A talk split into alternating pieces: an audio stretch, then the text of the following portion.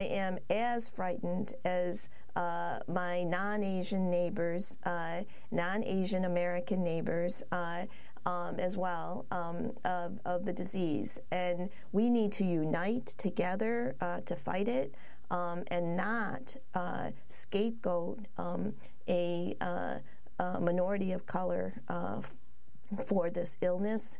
As your previous speaker said, um, this pandemic goes beyond borders, has no uh, racial exclusivity uh, to it. Um, people of all races, unfortunately, um, are coming down with it. And if you think only people of Chinese descent ha- have it or may have it, um, then you uh, miss the uh, well, white lawyer uh, from Miami uh, who came to who flew to New York um, and was infected. Well, we want to thank you so much, uh, Elizabeth Ouyang, for joining us, former president of OCA New York, advocate for victims of hate crimes and fair media representation of Asian Americans. And that does it for our broadcast.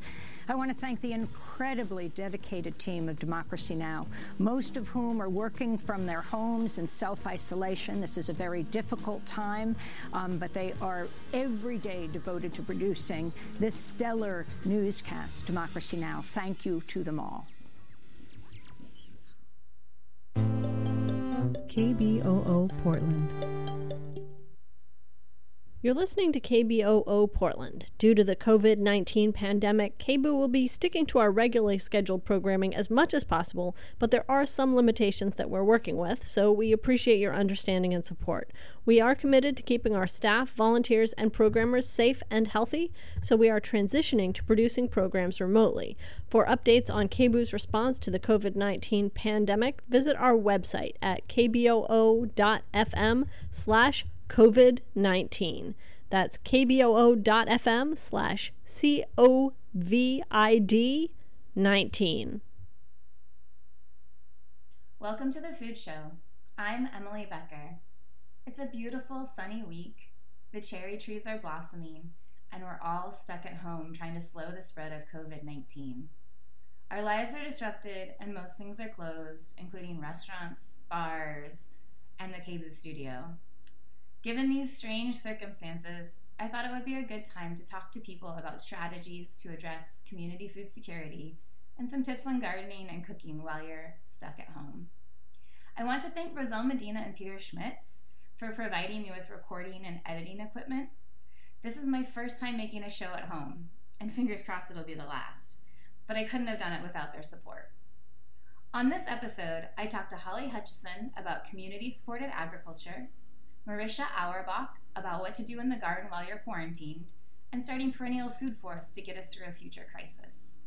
And I spoke with bookstore owner Christine Longmuir about cooking your way through these strange times and our cookbook club. Here's the show. I'm here with Holly Hutchison of the Portland Area Community Supported Agriculture Coalition, yep. and we're going to easier talk- to say PACSAC. PACSAC, yes. and we're going to talk a little bit about CSA and what that is and why it's important and why right now more than ever um, it's important to know where your food comes from and shorten those um, chains between you and where you get your food. Hi, Holly. Hello, Emily. It's wonderful to be here. Thanks for being here. Um, so tell us about PACSAC. PACSAC has been around our area for basically the, since the 1990s, the mid 1990s. It was started by um, four farms that are local and are regional who all decided to start farming using the CSA uh, model. So they got together and said, We're all doing the same thing, let's do it together. And since then, that has grown to about 65 farms this year, and they're all in our um, in the greater uh, Pacific Northwest region. So many are here in the Portland area, but we also have farms that are in Washington and in Eugene, and uh, yeah, all over the state some people might not know what is what is community supported agriculture. What does CSA mean? Yeah, that's a great question. So CSA is a model of um, of agriculture where the community participates in uh, not only the bounty of the harvest but also a little bit of the risk. So farmers have to plan their seasons uh, very early on. You know, they order their seeds in December and January. They do their starts in January So they need to know how much they're going to plant uh, when they do that. And when you um, buy your vegetables at grocery store, all of the thought has already gone into that. So in CSA, farmers uh, sign up subscribers and you pay when you sign up for the vegetables for the entire season. And that allows the farmer to not only plant their seeds, but build out the infrastructure. It gives them the capital they need because the farmers don't get the capital from, they don't make the sales until you know July or August, but they spend the money in February when they're uh, laying down their drip tape and um, you know building up their infrastructure. So the farmers really need the money at a different time than when the money comes in. So CSA allows them to do that. It gives them um, the number of people they're going to grow food for. It gives them the capital they need to not go into debt, and it really helps them plan their their farm more efficiently. When did this whole idea start? Is it something that has always existed, or? well, you know, there there have been agricultural cooperatives since you know the beginning of time, but this whole idea of the modern CSA really took root um, simultaneously in a few different places. Uh, the, the most common one that people cite is in Japan. Um, but it turns out here in the South, we had a, a very um, prominent uh, farmer and professor named uh, Dr. Whatley, who came up with the idea of the community participating in the planning of the farm. And so, um, really, it grew out of the 1950s, uh, the concepts that were formed in the 1950s to um, what it is today. So, there are lots of things that maybe feel a little bit like a CSA that I've heard about, kind of things where like you can at the grocery store you can go online and like put a bunch of vegetables in a box and then right. have it delivered to you. And like there's kind of other things that kind of feel like that but those aren't a csa one really important thing to understand about our food system today is that um, we have a very large supply chain. And one of the fundamentals for a csa is it's a direct bond, a, a direct relationship. We call it a, a partner farmer tandem. So it's a relationship between the subscriber and the farmer directly. There are no middlemen.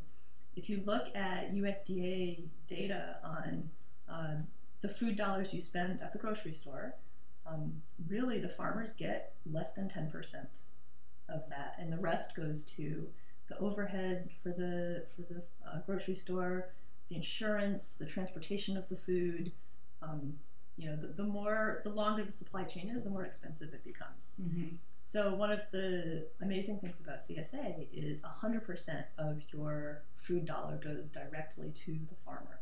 So it's a much more efficient way for them to do business, and you get to know your farmer. Like you know the person who is pulling the food out of the ground for you. you know, you can take your kids to their farm, and so that is, um, you know, a lot of uh, recently a lot of companies have come up with other vegetable subscription programs, and they market them as CSA like or um, you know box of vegetables. Mm-hmm. But if you look carefully at their model, um, most of these are not local vegetables, and so they do nothing toward reducing your carbon footprint and reducing the the um, quality of the vegetables, right?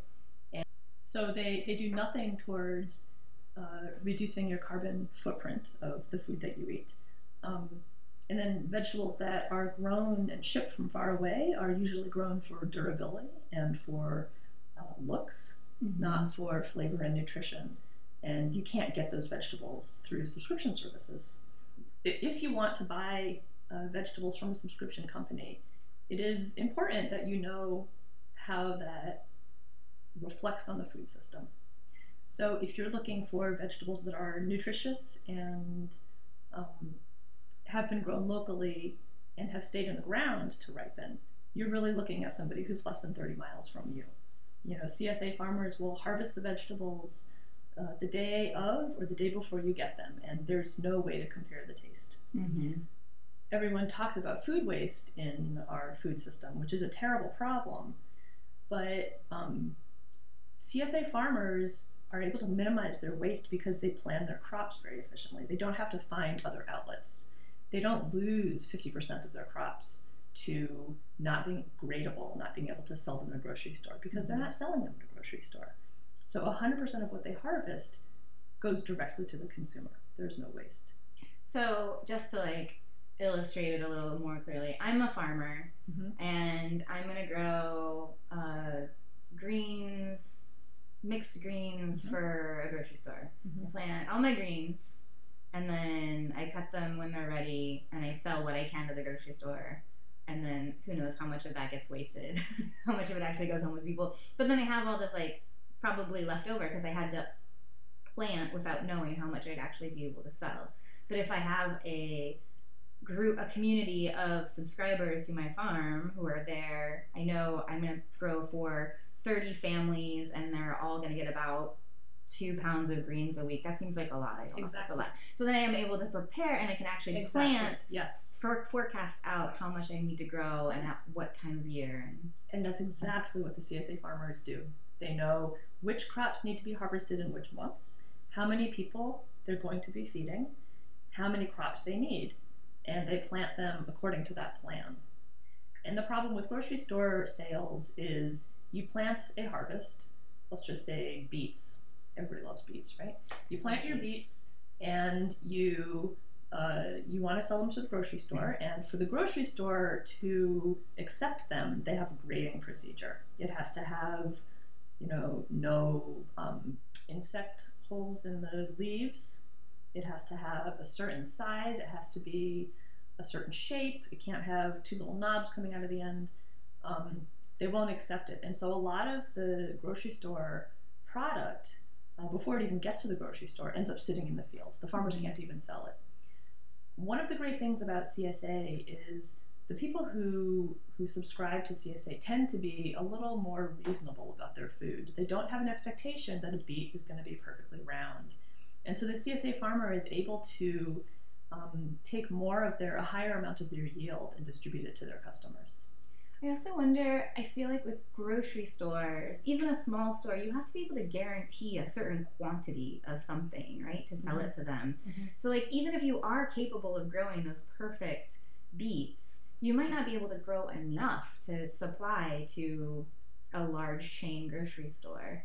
And, and I don't, and most of the grocery stores that I'm familiar with don't necessarily have contracts with, like, for, you know, beets for this week with this farm, beets for this week with that farm. they're not. few do. No, Yeah, it's like a lot right. of work on their part that they're not willing to put in. No, they typically contract with very large commercial farms that um, they do what we call monocropping. They'll grow very much uh, one crop, and it won't be grown using sustainable procedures, sustainable techniques, because they have to grow it and harvest it in a much more efficient way. And when you talk about CSA farmers, they tend to be um, very small scale, very regeneratively uh, oriented. And so um, we call it intensive farming methods. And it really is intensive. Like they don't spray, they don't use pesticides or herbicides. They, they tend not to use a lot of amendments to their soil. Instead, they use processes like um, cover crops and crop rotation. So uh, it's a more intensive way of farming, but it's much more healthy for the soil and it's much more healthy for the crops. Um, something that I'm always interested in um, on the show is I talk a lot about labor. And so I know that not necessarily you might treat the soil and the land really well, but that doesn't necessarily mean you're treating um, the people who work it very well, including yourself as a farmer. So I know, you know, a lot of intensive agricultural methods, you still end up with some of the same exploitation. It might just be the farmer doing it to themselves as opposed to a lot of farm workers. But is there any like movement to try, try to alleviate some of that um, pressure on the farmer? That's an excellent question, and you are right. Self exploitation is a problem for farmers. Um, a lot of people go into farming because they really love uh, doing the work and they really want to provide the best vegetables they can for their community. Uh, unfortunately, there's not a high margin in it, and so a lot of times they have to work a second job or they have to marry to someone who works a job. Uh, they're underinsured um, and they spend way more hours that are naturally healthy, Mhm. physically healthy. So it is a problem. Um, a lot of people don't understand that. You know, it's, it's well known in the farming community, but it's not well known outside of that. So um, there's no movement that I know of, unfortunately, but we're looking for solutions. Mm-hmm. Well, I imagine maybe a solution would be if more farmers were able to have more guaranteed sources of income, such as through a CSA program, but then also have people be willing to pay a premium to support them and to support that kind of local food chain um, and all the workers along it. Yeah, absolutely. And, um, you know, one of the criticisms CSA usually gets is that it's too expensive. You know, it's hard to look at a vegetable contract in March that's cost you seven hundred dollars, mm-hmm. and you know that's that's a lot of money for seven hundred dollars. So um, one thing that PACSAC has done is put together a program where people can pay for CSA shares with their SNAP cards. And we also have um, another program called Double Up Food Bucks. This is from the state, the Department of Human Services from the state, where we can help the farmer offer their shares at a lower cost for people who do pay with SNAP cards. So um, we really have, you know, it's a wonderful way for people who need more vegetables in their diet but can't necessarily afford the down payment, the, the initial upfront cost. Um, you know, it's an excellent way for them to access their vegetables. Mm-hmm. Um, maybe if, if there's more oh, people. So, and, and you also mentioned about how they have several markets uh, direct market models that they use. And for many of our farmers, CSA is only one of them. They also sell to restaurants. Um, and we're really concerned about this pandemic because all the restaurants are reducing their service or even closing. And so this means they're not going to be buying the vegetables from the farmers. So far, the restaurant sales are down by 40%. So if the farmers can't sell to the restaurants and um, you know they haven't filled up their CSA shares yet, then they really are going to be lacking the income they need. Yeah, it, it makes it really tight. Yeah, and another um, another issue that I've heard brought up is that farmers markets are amazing, but they all usually start in May ish, mm-hmm. right? Mm-hmm. And they are public gatherings of more than 50 people, definitely more than 10 people. And That's so right. their kind of um, viability is also in question about whether we'll have farmers markets this month, next month, in the near future. Yeah, some farmers markets are closing. They're offering different services. They're it's really still very much up in the air how they're going to handle that. So yeah, it's a frightening time for for farmers, mm-hmm. and I really would encourage people to to look at CSAs as an option because it means so much to the farmers. I mean, it really this season in particular will make or break some of our local farmers, and it's really an excellent way for you to get your vegetables, right? Because yeah. if they go directly from the farmer's hands to your refrigerator, right? Yeah, if you're concerned with multiple people touching your food and being involved and, and having to go into a grocery store. It's a great way to do it, yeah, to avoid all that. Yes. Tell me a little bit about who um, who the farmers are in the Portland area. Who, sure. who are these farmers that we're so, talking about? Absolutely. So we've got about 55 farmers that are right within our metro region, uh, less than 30 miles from us, and um, 75% of them are women. We have uh, two farms in our coalition now that are BIPOC, run by, by uh, people of color, which is wonderful. And um, also, they're not just vegetable farmers. I think a lot of people don't realize that CSA is not just vegetables, but you can get meat. We have lots of ranchers and um, even fishers.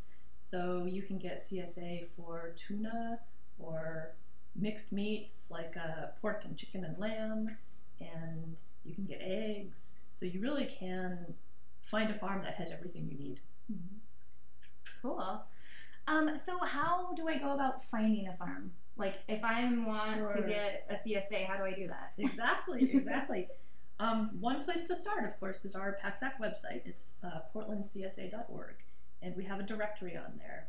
Um, there's a little search engine. It's not the best search engine in the world, but there is one, and you can put in some of your attributes, like where do you want to pick up your shares and what type of um, food do you want? Do you want protein? Do you want vegetables? Mm-hmm. Um, So you can search there, and then a bunch of farms will pop up, and you can click through to any of them and sign up directly with the farm. Another great place to look is the City of Portland um, Bureau of Sustainability and Planning. Bureau of Planning and Sustainability has a big website that's uh, it's a map, and so if you need to have a CSA where you can pick up close to your place of work or your home, you can just scroll to your address and you can see all the farms that offer drop sites very close to where you live. So if, if convenience is a factor for you, then if you go to that uh, map with the city, you'll be able to find farms that are local. Cool. Is there a way to, you know, sort or look by, you know, I'm, I'm in this location on this one day a week? Can I can I do it by the time of day or the day of the week? If there's something really specific like that, I always recommend to just shoot an email to info at portlandcsa.org.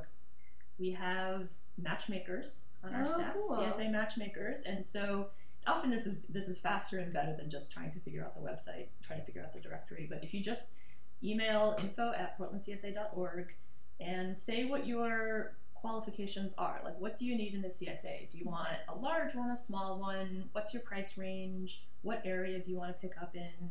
You know, what vegetables do you want? by large and small, do you mean like how many people would be fed by? Yes. share, Oh, that's a great point.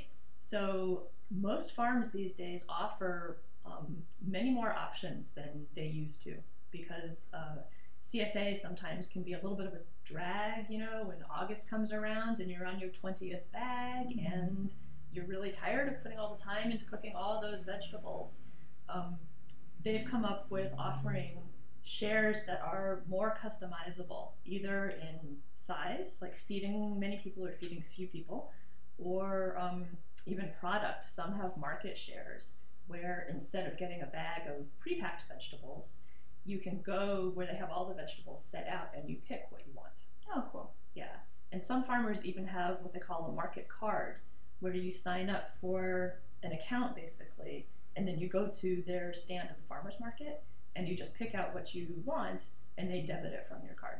So that's the ultra customizable one. So if you're out of town for a couple weeks in the summer, then it's not a big deal. Exactly. So yeah, if you plan on traveling a lot, we can help you find a CSA that's more flexible.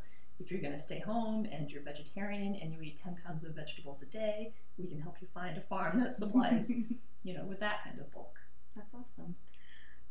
Um, so an event that I really look forward to every spring is the CSA Share Fair. Um, but I know it's been canceled. That is such a fun event. We have like 40 farmers come, and we were going to have baby goats this year, and we have a Oh, cooking demo. Um, Katherine Deumling from Cook With What You Have has a wonderful website and cooking skills for novices and how to break down your CSA bag. So, yeah, it's a super fun event. And unfortunately, this year we had to cancel our fair. However, um, we're still doing everything online. So you can, um, you know, like I said, go to the website, find your farm there. But if you follow us on Instagram, you know, we've got our farmers linked up there, and um, you know, you can contact us through through Facebook. But um, you know, we were really sad to cancel it because it is one of their largest direct marketing outlets for the season. It's really the only one in the area for them, and so a lot of farmers make a lot of sales there. So of course, without the share fair, um, we're going to have to, you know, really go online and do the research and find the farms that we like. And And luckily, everybody's working at home. Not everybody, but lots of people are at home right now. You've got high school students who are bored. Make them do the research for you. Find the farm that's going to match your family. yeah, that matches your eating style, that matches your family. We have one farm who is only vegan. All of everything she uses, her seeds and her amendments, like only vegan. So, I mean, we have another farm that is a uh, Native American farmer, and she grows a lot of first foods, you know, very indigenous. So, if you really want a different experience about what food was like before we colonized and brought in all of these different varieties of food, like that would be a wonderful educational experience. Very cool. Yeah, Yeah. That's awesome. So, a lot of young, innovative farmers out there who really just want to take care of our community and feed them the best nutritious food. And uh, Yeah, we need to we need to make sure we support them. Absolutely. Tell us the website again. Yes, it's portlandcsa.org. Awesome. Okay. Thank you so much, Holly. Thank you so much, Emily. It's been wonderful. I've got Marisha Auerbach on the line. She is a permaculture expert, and we're going to be talking about food security and growing your own food and food forests. Um, welcome, Marisha. Thanks. Good to be here. So, I've been thinking a lot lately about community resiliency and food security. Um, you know, spending a lot more time at home as everybody else is, and with all the fear about scarcity at grocery stores. Like, What are your thoughts about gardening and supporting community food security? Well, having a home garden is a wonderful way to have nutrient rich, fresh food available daily. And personally, I hardly need to go to the grocery store. I grow my own food year round and there's lots of stuff available for me to eat right now. It's actually, I never have a need to go to the grocery store because I always have things um, at home. But I tend to go to the grocery store for things I like to have, mostly dairy, since um, in the city it's too hard to raise that yourself. Um, so right now is a really good time to start planning for your garden, um, especially since the effects of this pandemic are expected to last for quite a while. Um, in the meantime, you know, our local farmers have a lot of nutrient-rich fresh food available, and so it's a really good time to find your closest farmer and to practice eating seasonally and gather some skills for local medicine as well. Awesome. What are you What are you eating out of your garden right now? Right now, I'm eating parsnips and potatoes and uh, kale and collards and mustard greens and lettuce and garlic chives and regular chives and my chickens are laying eggs. Um, I think I already said parsnips. Um, the lovage is coming up, which is a perennial vegetable. Um, I also have some squash still from the winter. Oh, I'm eating stinging nettles, which are coming up out of my garden and um, really delicious. You need to cook them to remove the sting, but they're nutrient dense. And then I'm supplementing with um, canned food that I've made from preserving the harvest last summer. I have salsa and tomato sauce, and I have berries in the freezer for making like um, cobblers and stuff. And one of the things that I've been really thankful for right now is that I have both elderberry mm-hmm. syrup that I made from my yard.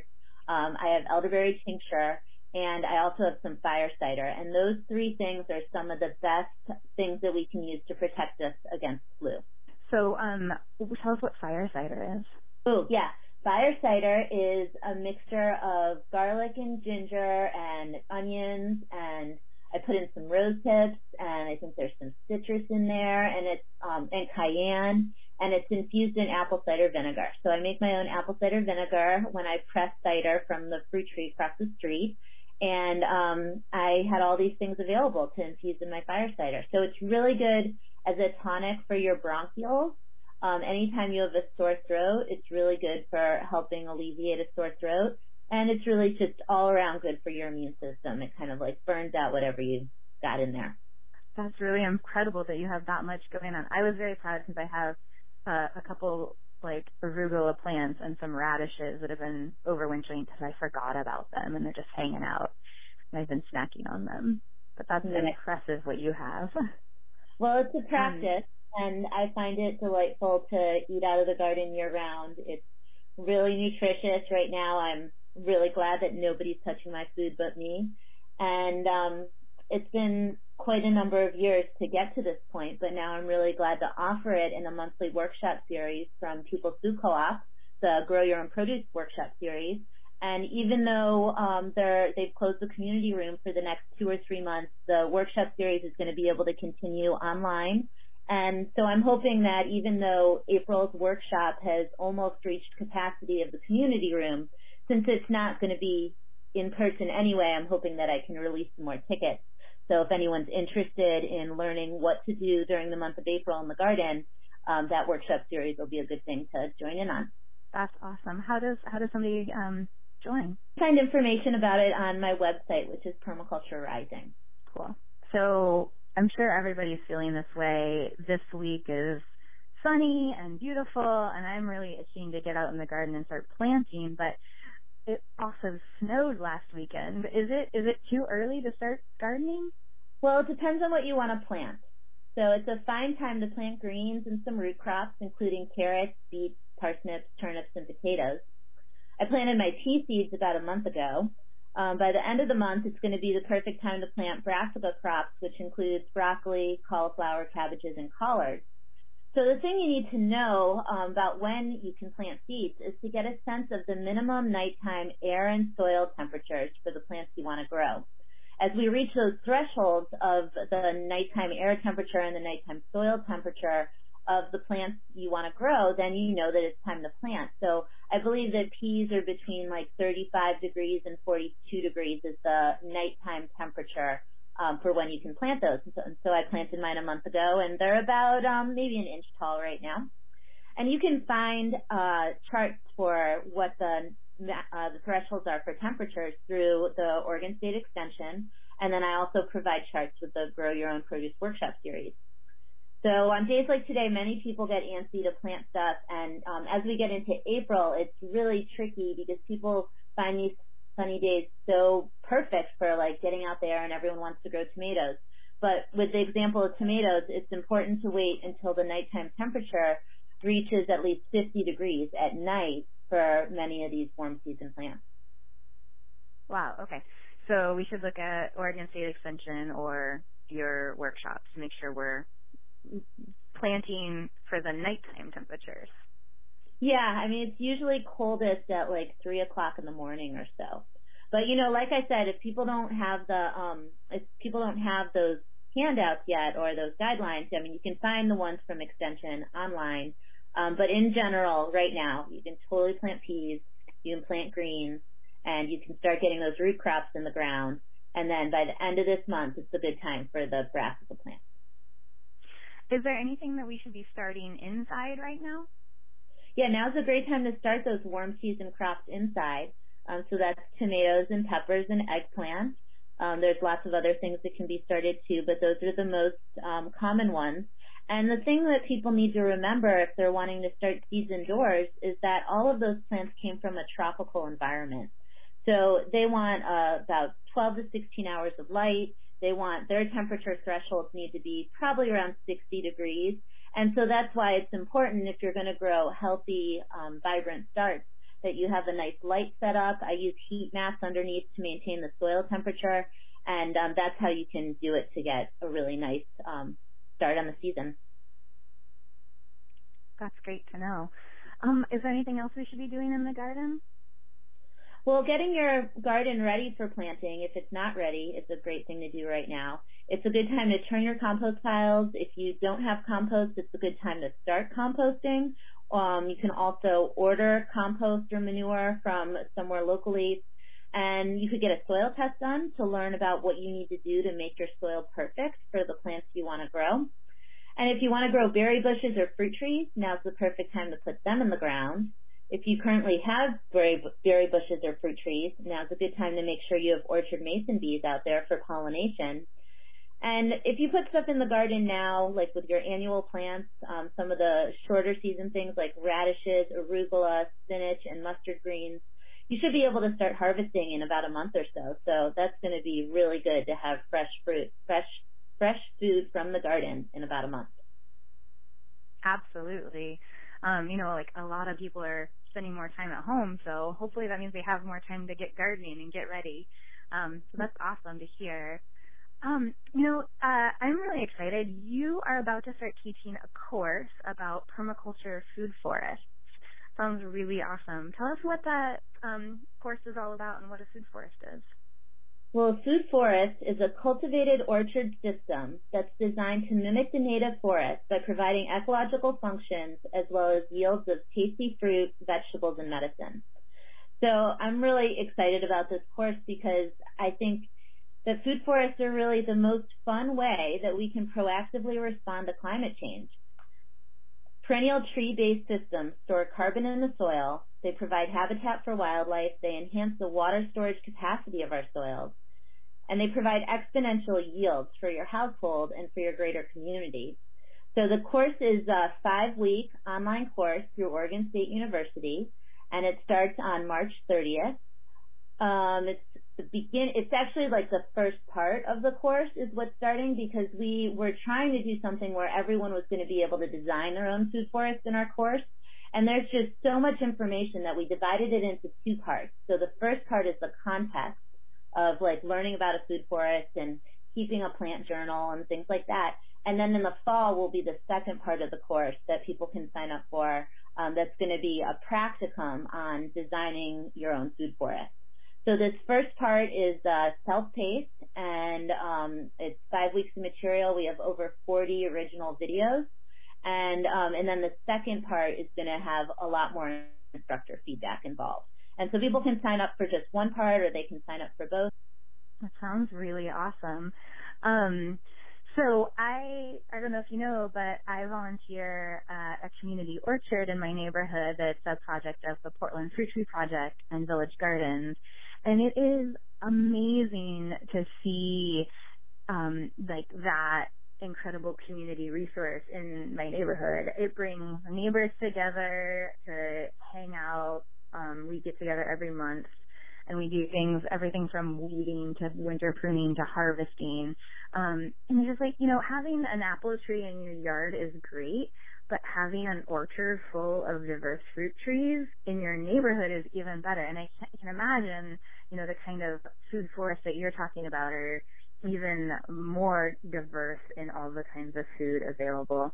Um, and it's, it's so incredible to see, um, how people are willing to share in the bounty of all the fruit because it's so much. You know, one quince tree will make like 500 pounds of fruit. So I, I love the idea that people get to des- design their own, but is there a way that they'll be able to, um, you know, work with the community to actually build a food forest, or is it more designed towards, you know, at people's homes? No, it can be a home-based food forest. It can be um, a public food forest. We actually have we actually have made different videos to feature different types of food forests. So we went to Malden Court Food Forest in Southeast Portland, and we have a video about that. And I've worked with April on some of the other videos for the course. Um, that's April Jameson from Garden Ecology. She works with um, the community orchard there and does a lot of pruning work. Um, we also have visited the Beacon Hill Food Forest, which is super inspirational. That's a 10-year-old food forest project in Seattle um, that has a ton of abundance, and it actually came out of a permaculture course that I taught many years ago. And then we also visited um, some production food forests. We visited a venue that's also a food forest in Olympia. Um, we visited arid climate food forests in Tucson, Arizona. We visited um, food forests in the tropics in um, Belize. And so the course is a is it covers food forests internationally and then provides the framework for people to be able to design a food forest on whatever scale suits them, um, whether that's home scale or for the community in an urban space or in a rural neighborhood, um, or I mean on a rural on rural property, um, wherever you might want to do your food forest, that's where the practicum will be able to guide you. That sounds so beautiful. I can't wait to see those forests. So I know that, you know, uh, these spaces are wonderful places to gather and to learn together, but they're also doing a lot of work for us um, in, you know, mitigating climate change and um, producing a bounty for us. Um, tell us a little bit more about the climate impacts of food forests.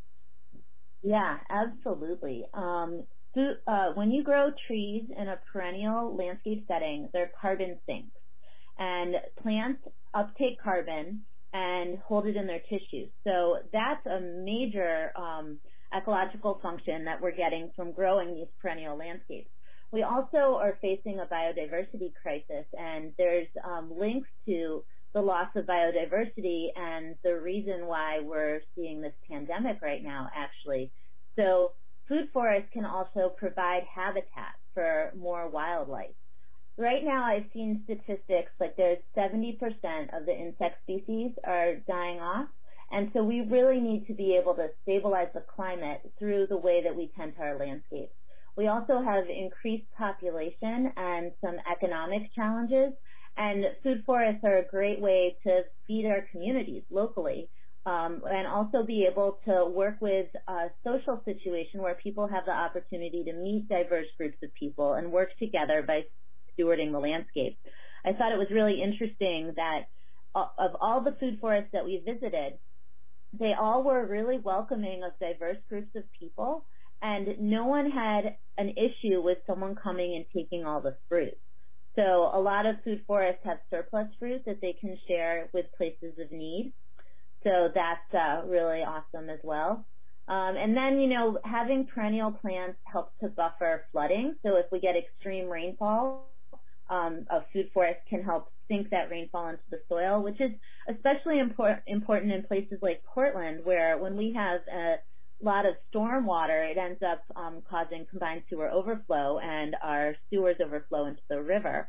So the more that we can uptake our storm water in the tissues of plants, then we can reduce that impact on our infrastructure. Another thing that um, food forests can do is by having this, um, soil that's able to hold a lot of water, then it also um, retains that moisture for longer periods into the summer so that um, we can be resistant against drought. And um, perennial food crops produce exponentially, so then there actually is also that buffer in times of um, in times of poor food security. Well, I'm excited. How would how would somebody go about signing up for the course? Well, the best way to find it is to just go to my website, which is permaculturerising.com. You could also um, look up Permaculture Food Forest online course, and you'll probably get us first on your Google search. If anyone wants to see some sneak previews of some of the videos, you can look me up on YouTube. My name's Marisha Auerbach, and I have a YouTube channel. I actually have a couple different playlists off my YouTube channel, and um, one of them is called OSU Food Forest, which is all of the videos that I've been including for the course. Very cool. Thank you so much, Marisha. Thank you. I am at Two Rivers Bookstore in St. John's with Christine Longmuir, the owner, and we're going to be talking today about um, her store, about cookbooks, and about cooking our way through the end times, even though it's really not that bad. It's not the end times. Hi, Christine. Hi, Emily. Thank you so much for having me. Yeah, thanks for having me here. Um, Tell me a little bit about your store. So, uh, Two Rivers Bookstore started as a pop up bookstore. Um, I've been doing pop ups in St. John's for about two years. Mm-hmm. My good friend Annalisa Romano let me pop up in her shoe store, Rome Shoes. So we did books and shoes for a while, and then I partnered um, with Weird Sisters Yarn, and we now have a real retail space in St. John's. And it's beautiful. Thank you. It's a wonderful space. Thank you. Um, so what uh, what made you want to start a bookstore? What's the desire there? You know, it's interesting because it totally um, coincides with what we're talking about. You know, COVID nineteen, and I feel like a bookstore is a place that people come to for solace you know, if they want something happy, if they want to know why something terrible has happened, like they come here for information. And um, I think books save lives. And so that's really, I wanted to be part of the community and open a bookstore. That's awesome. Thank you. Um, so I uh, I live in St. John's, and I was wandering down the street and came in one time to look at cookbooks, and you, you know, came up to me and you're like, "Oh, you like to cook?" And we started talking, and you said that you have a cookbook club based here in the bookstore, which I thought was awesome. Um, how does that work? How's the cookbook club work? So the cookbook club happens quarterly. Um, I generally pick the book mm-hmm. and then we all buy it. If you belong to the cookbook club, you get 10% off your cookbooks any time of the year. And everybody picks a recipe and we make them basically and have a potluck here. I also partner with 45th Parallel to do the wine pairings for whatever meal we're, we're making. So um, I really try to involve all aspects of the community, not just my customers, but our, my fellow business owners too, as much as I can. So that's I like cool. a big party. Yeah. so how do you go about picking the books that are in the book club? I try to pick things that are new. Um, I do have some preferred publishers. Uh, 10 Speed Press is one of them. I used to work for them a long time ago, but they do beautiful and amazing books, and I know the recipe testing is surefire. Um, that's one of the, the qualities that I look for that the recipes have been tested because some of these books that are just coming off of Instagram, there's no real recipe testing. Yeah. So, um, yeah, so recipe testing and pretty. um, I actually myself have a cookbook problem. So, yeah, I, I read them like a novel. And then you keep them. And then most of the time I keep them. Yeah. It's really hard to purge, but uh, I have been purging lately. Do you have any like all-time favorite cookbooks? Oh my God, that's so hard. That's so hard. Um, I have an all time favorite cookbook that I will never ever get rid of. It is the Crabtree and Evelyn cookbook, and I don't remember what year it was published, but I will I will never get rid of it. Is it a favorite? I don't really cook out of it anymore, Mm-hmm. um, but it's it's pretty. What era is it from? Oh God, I want to say mid '80s, Okay. maybe. You know, Yeah. I don't know. Yeah, or And it- probably around then. Is it pretty like there's like paintings or drawings? Or... It's just a beautiful layout, pastels, Yeah. and um, and actually was one of the first cookbooks that I purchased for myself. That was um, planning a whole meal, like so all the like here's what you have as the appetizer and the meal, and then what to serve as your beverage. Um, so yeah, that's my favorite nice. old old cookbook. um, and then how about new cookbooks? Do you have any favorite new ones? I have lots of favorites, um, and that's really hard. But um, one cookbook that I really love and that I try to sell to everybody, it's called At Home in the Whole Food Kitchen by Amy Chaplin. And it's kind of a health book, but it's just basically how to eat well and why you should eat certain things. And it's beautifully laid out. It's not by 10 speed, but it's still beautifully laid out. Um, when I was, and I, like I said, read them. I was going through it and I was like, God, I want Amy Chaplin to be my best friend because it's just so lovely. Um, the information is good, it has great index, um, tells you why you should eat certain seeds. Uh, yeah, I, I really, that's, that's probably my most favorite right now. It's not super new, but it's still new enough to be on my favorite On list. your favorites. So um, you were saying earlier before we started recording that you actually just updated your website with some new recommendations. Can you tell me about that? Yeah, we. Um, I had a section on the website called "I Have a Cookbook Problem," um, and I changed it to cookbooks for health and comfort. Um, and there's a bunch of there's books on there for eating for health. Um, uh, there's um, healing with whole foods, at home in the Whole Foods kitchen, nourished, and then just splurgy cookbooks because you know we have to splurge.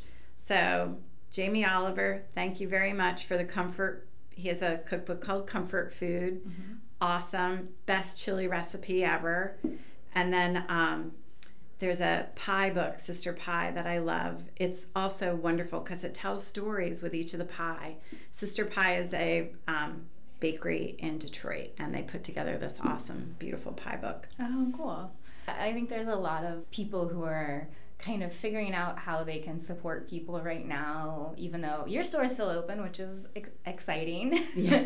um, but you know, lots of people aren't able to do the work that they normally do and the way they normally do it. So it's nice to kind of think about those ways you can support people.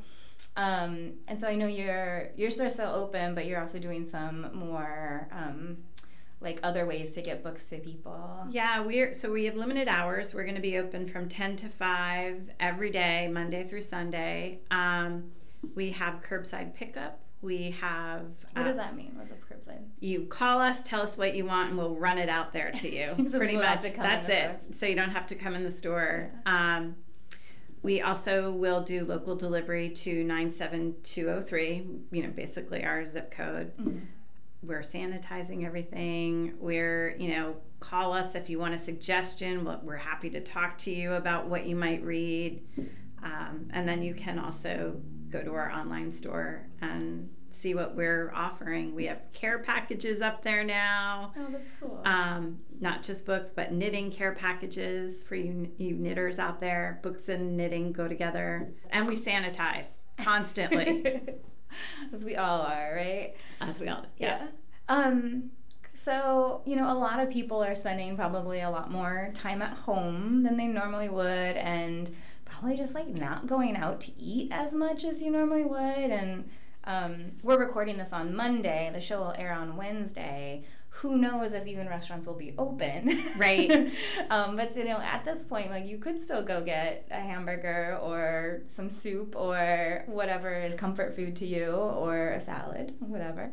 Um, but i feel like probably a lot more people are going to be cooking at home right now. So i was wondering if you have any recommendations for books that people should look at that are not necessarily focused just on like healthy food but like maybe for people who don't normally cook and like that yeah. sort of thing yeah so the cookbook club book, even though I still have no idea how we're going to meet, is called um, Midnight Chicken and Other Recipes Worth Living For. It's by Ella Risebridger. I'm not sure if I said that right. She's English. Risebridger. I don't know. um, and she wrote this book. It it basically she wrote herself out of depression while she was writing this.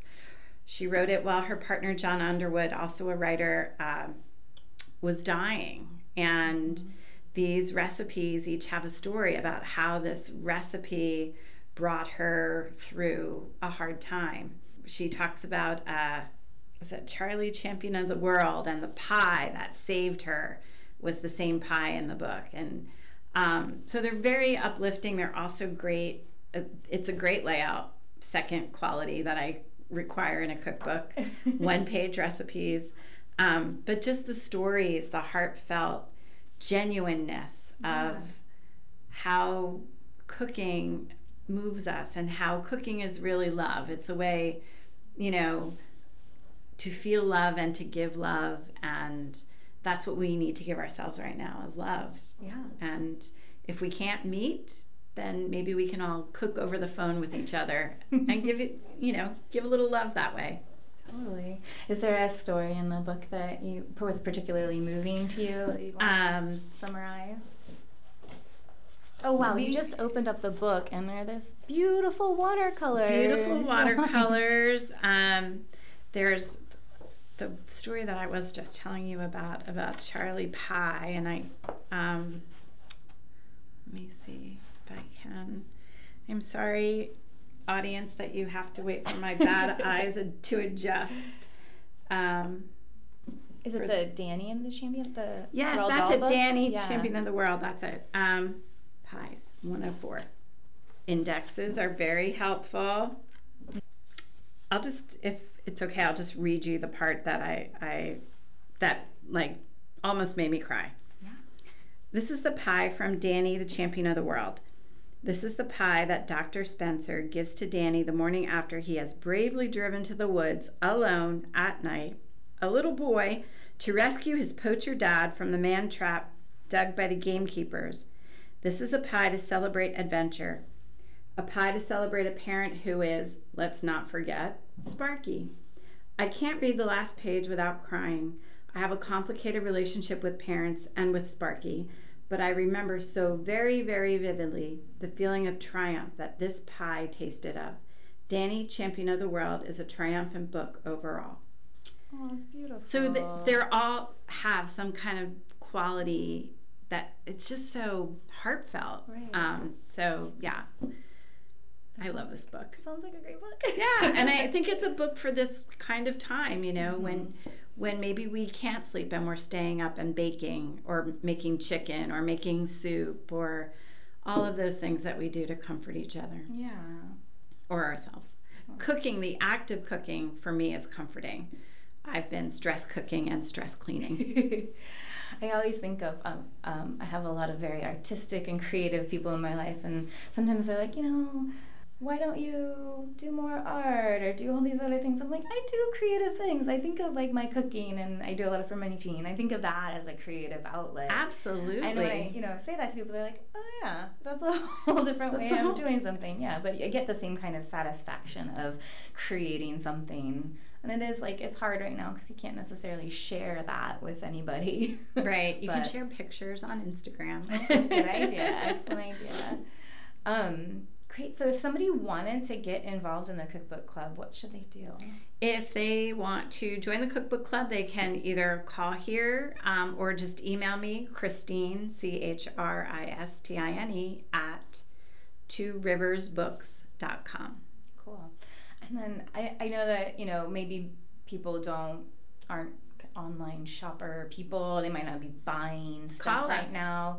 Um, are there any like uh, e cookbooks that you have ever seen that you like? I've actually never tried to use one. I've never seen any e cookbooks, and actually, it's an interesting um, little piece of data that everybody thought when recipes went online, like with Epicurious, that cookbook sales would take a dive, but actually, cookbook sales rose, and they're still having a pretty steady um, demand. So. Oh, that's fascinating. Yeah. Is there any like particular style of cookbook that is being No. more? Mm-mm. Is there like? I think is it's there that like? comfort thing. Yeah.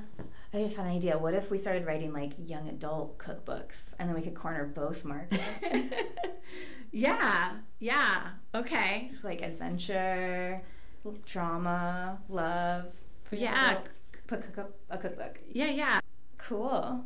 So the cookbook club has about 10 people in it, and we all meet here, like I said, but um, everybody's so enthusiastic that they're always looking for other reasons to cook. Mm-hmm. And uh, Saturday was Pie Day, 3.14 day. Right. and the cookbook club god bless them or divinity how whatever um, they volunteered to make pies for pie day which we would have just given away free pie but we could, didn't give Right. away free pie but and then for valentine's day they did sweets for your sweet i mean it, it's just a great group of people So it's just people who really love to cook. yeah and st john's right they're just so good about their community and Yeah. wanting just wanting to play nice with each other Thank you so much, Christine. Yeah. Um, do you want to just make sure our listeners know where you're located and your website and things? Yes, thank you. Um, so, Two Rivers Bookstore is in St. John's, 8836 North Lombard at the corner of North Chicago. You can reach us at 971 865 5941. If you want to call us about a book instead of going online, happy to talk to you. Um, or you can order books online at uh, tworiverbooks.com. Tworiversbooks.com. And the two is spelled out. Two is spelled out T W O R I V E R S B O O K S dot com. Awesome. Thank you so much. Yeah, thank you, Emily. And you are listening to KBOO Portland. The time is 8.56. Coming up at 9 a.m. is Fight the Empire with your host, Pear, who will be taking your call So get that phone ready. And uh, the, our air room number is 503-231-8187. Uh, don't call now because guess what? Pear's not on, on the line. And Pear's not in studio either because um, Pear's joining pretty much the rest of this uh, state where we're all being asked to stay inside. And KBOO Community Radio is currently closed to all in station volunteer and visitor activity for the next 30 days due to the COVID 19 pandemic effective March 13th. And while our airwaves are still live, all in station classes and meetings are canceled for this month. KBOO values the health and safety of our community and is taking operational precautions to do our part. More information on KBOO's effort to combat COVID 19 can be found at kboo.fm slash COVID 19. So stay tuned because we are still your community connection. And just to extend upon that a little bit, we're commu- your community connection because even though our volunteers are not in station right now, while we are close to all in station volunteer activity, they are still producing shows remotely or they're calling in live because we know how much you value this radio station right now, especially while everyone is isolated. And I don't know about everybody else, but I am definitely feeling a need for community. And for me, it is really great to be hearing everybody calling in, everybody hosting their shows, and still staying connected, even if we can't see each other right now. So I hope you're doing well. I hope you're washing your hands. If you're not doing well, I hope you get well soon. I hope you're getting some rest, everybody. I know it's a stressful time, but let's try to stay connected. And maybe you stay connected through your community radio station. And this is Jenna Yokoyama, your interim station co manager right now. So I'm going to put a, a little uh, appeal out there as a station manager that you know, if you can help support KBOO right now, I know the economy is scary, but if you're one of those people who is privileged enough to have an extra dollar or two to give us during this time, we'd really appreciate your support. I know so many nonprofits are asking for your support right now. And if KBOO is one of those nonprofits, you say, hey, this is a nonprofit worth supporting right now, worth keeping open because, well, we don't want to say that we're closing, but we're saying that, you know, we need we need listener support in order to keep these airwaves going because that's uh, our, our, little skeletal crew of staff right now who is keeping the station running on a day-to-day basis. They, they got to get paid. And just like many other nonprofits we are we're worried. And so we know that not everybody can give, but if you can give, give online today at kboo.fm. Show your support for our staff who is keeping it going despite our over 200 volunteers not being allowed in the building. And then show your support for those volunteers who are working so hard from home, getting their shows together, finding their their guests, you know, doing the DJ thing from home because they know it's so important to still bring you the kind of programming that you're used to because you know what? Things that are familiar are comforting. At least they are for me. It's comforting to hear voices like Pears coming up in just a minute. So give online today if you can. Just we're asking for if you got a dollar. Give online today, a dollar or two at kboo.fm and you'll find our little donate but- button up there and uh, show your support for community radio. All right, Fight the Empire coming up in just a minute, but first, this from KBOO.